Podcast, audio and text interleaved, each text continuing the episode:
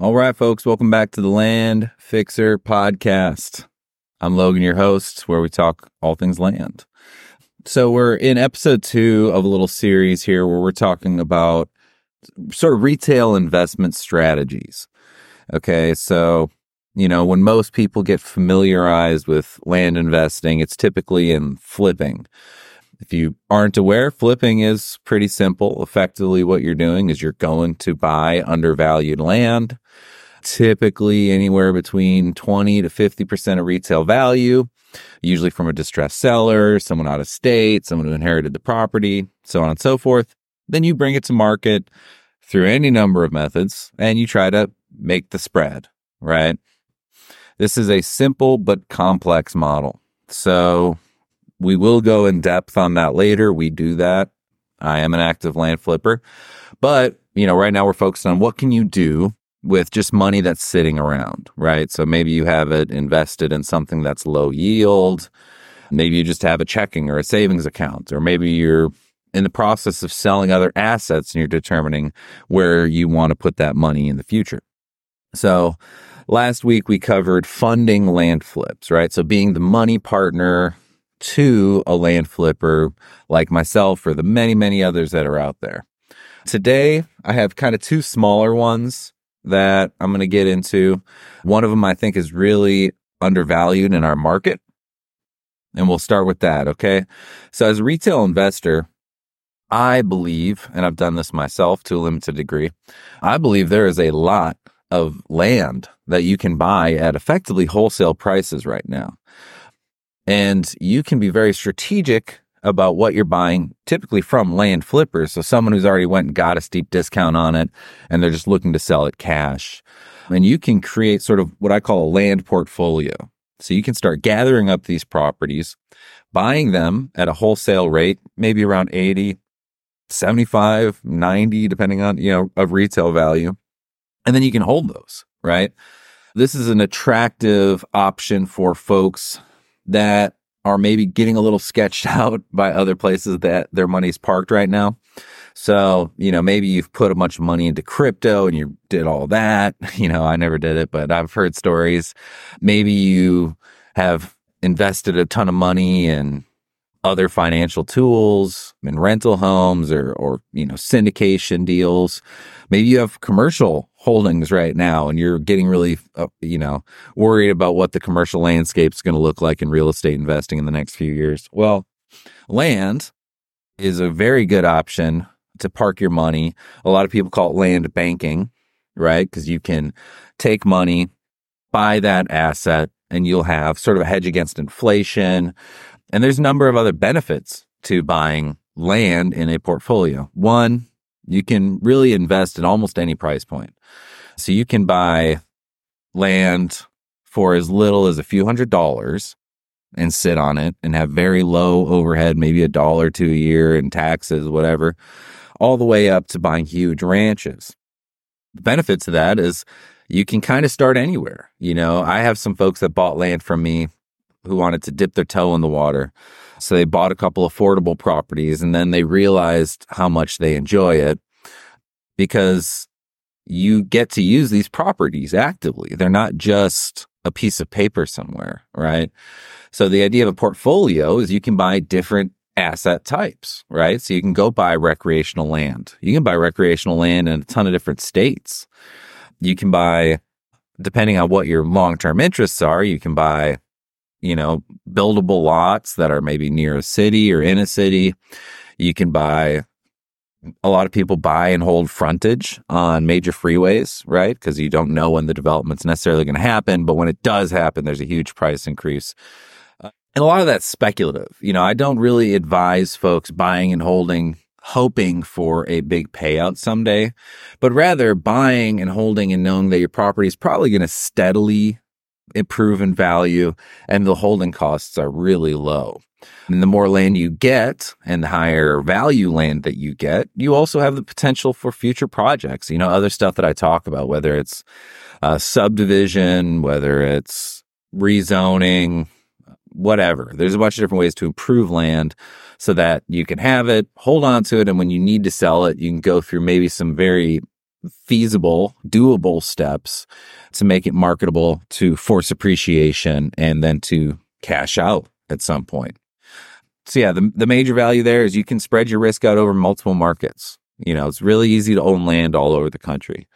So if you treat it like a portfolio, you know, like somebody might buy an index stock. I don't know a lot about this stuff, but the idea is you kind of buy maybe higher risk and lower risk and medium risk and you offset the risk levels with the different types of assets that you purchase. Well, you can do the same thing with land, right? Maybe you are looking to invest a couple hundred thousand dollars. You say, well, I really like the following states. You know, a lot of people invest in the Sun Belt. So maybe they're like, well, I want to invest in Texas or Florida, or maybe you pick two or three states, Tennessee. And you say, okay, well, I want a place that's usable. Okay, so maybe I buy acreage in Tennessee because it's so beautiful, something that I can use for recreation, go visit in an RV, etc. And then maybe the sort of more speculative or more high risk properties would be something that is, you know, based off of some periphery research. Maybe this is an area of growth. Maybe this is an infill lot in a town that's showing, you know, in Florida that's got a nice, predictable demographic growth in the area. I mean, there's a lot of active building going on. And if I buy this property in this neighborhood and hold on to it for two, three, four, five, ten years, I know that when I sell it, not only am I going to not lose my money to inflation, but that asset's going to potentially go up, you know, a pretty serious amount in appreciation.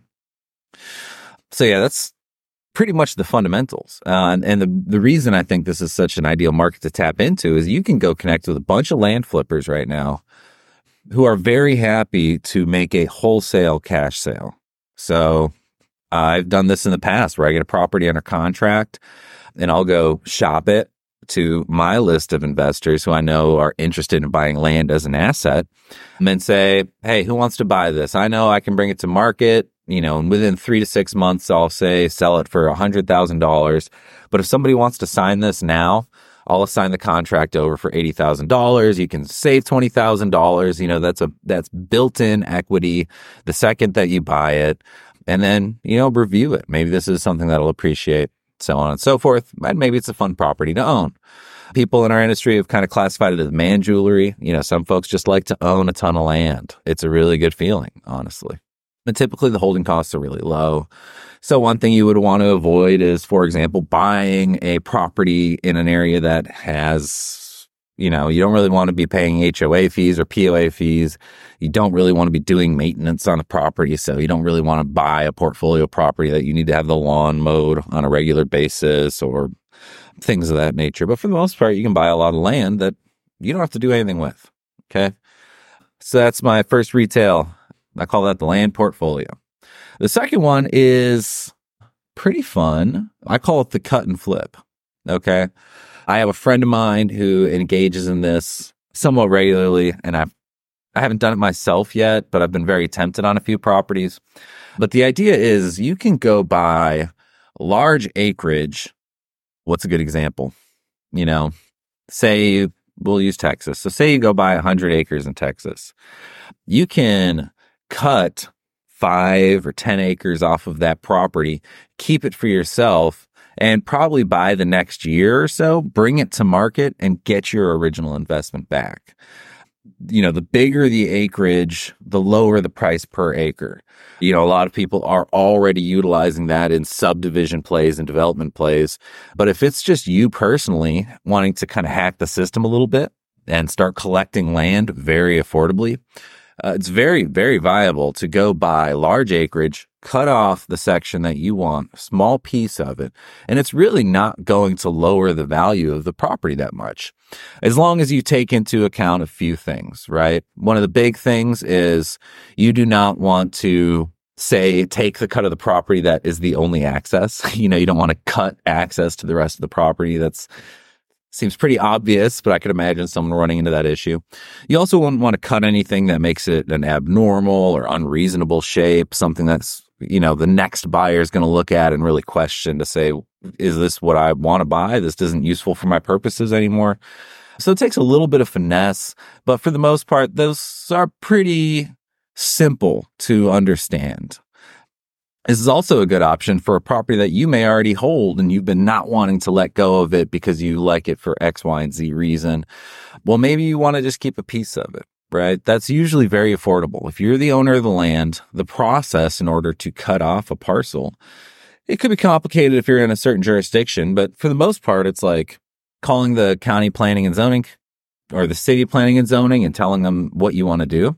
And most of the time, they're just going to say, okay, get a surveyor out there that surveyor is going to stake it, draw a preliminary plat for you. You submit that to the governing entity and they'll approve it.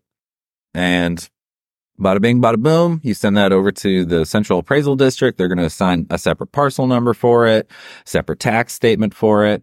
You keep yours, you sell off the rest this is a like I said, I think this is a very approachable, very simple way for somebody who's looking to start building a little collection of land and try to hack it, right? Try to get get it free or get it very close to free.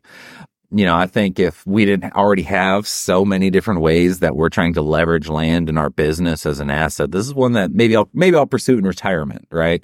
See how many free pieces of land that I can get using that strategy.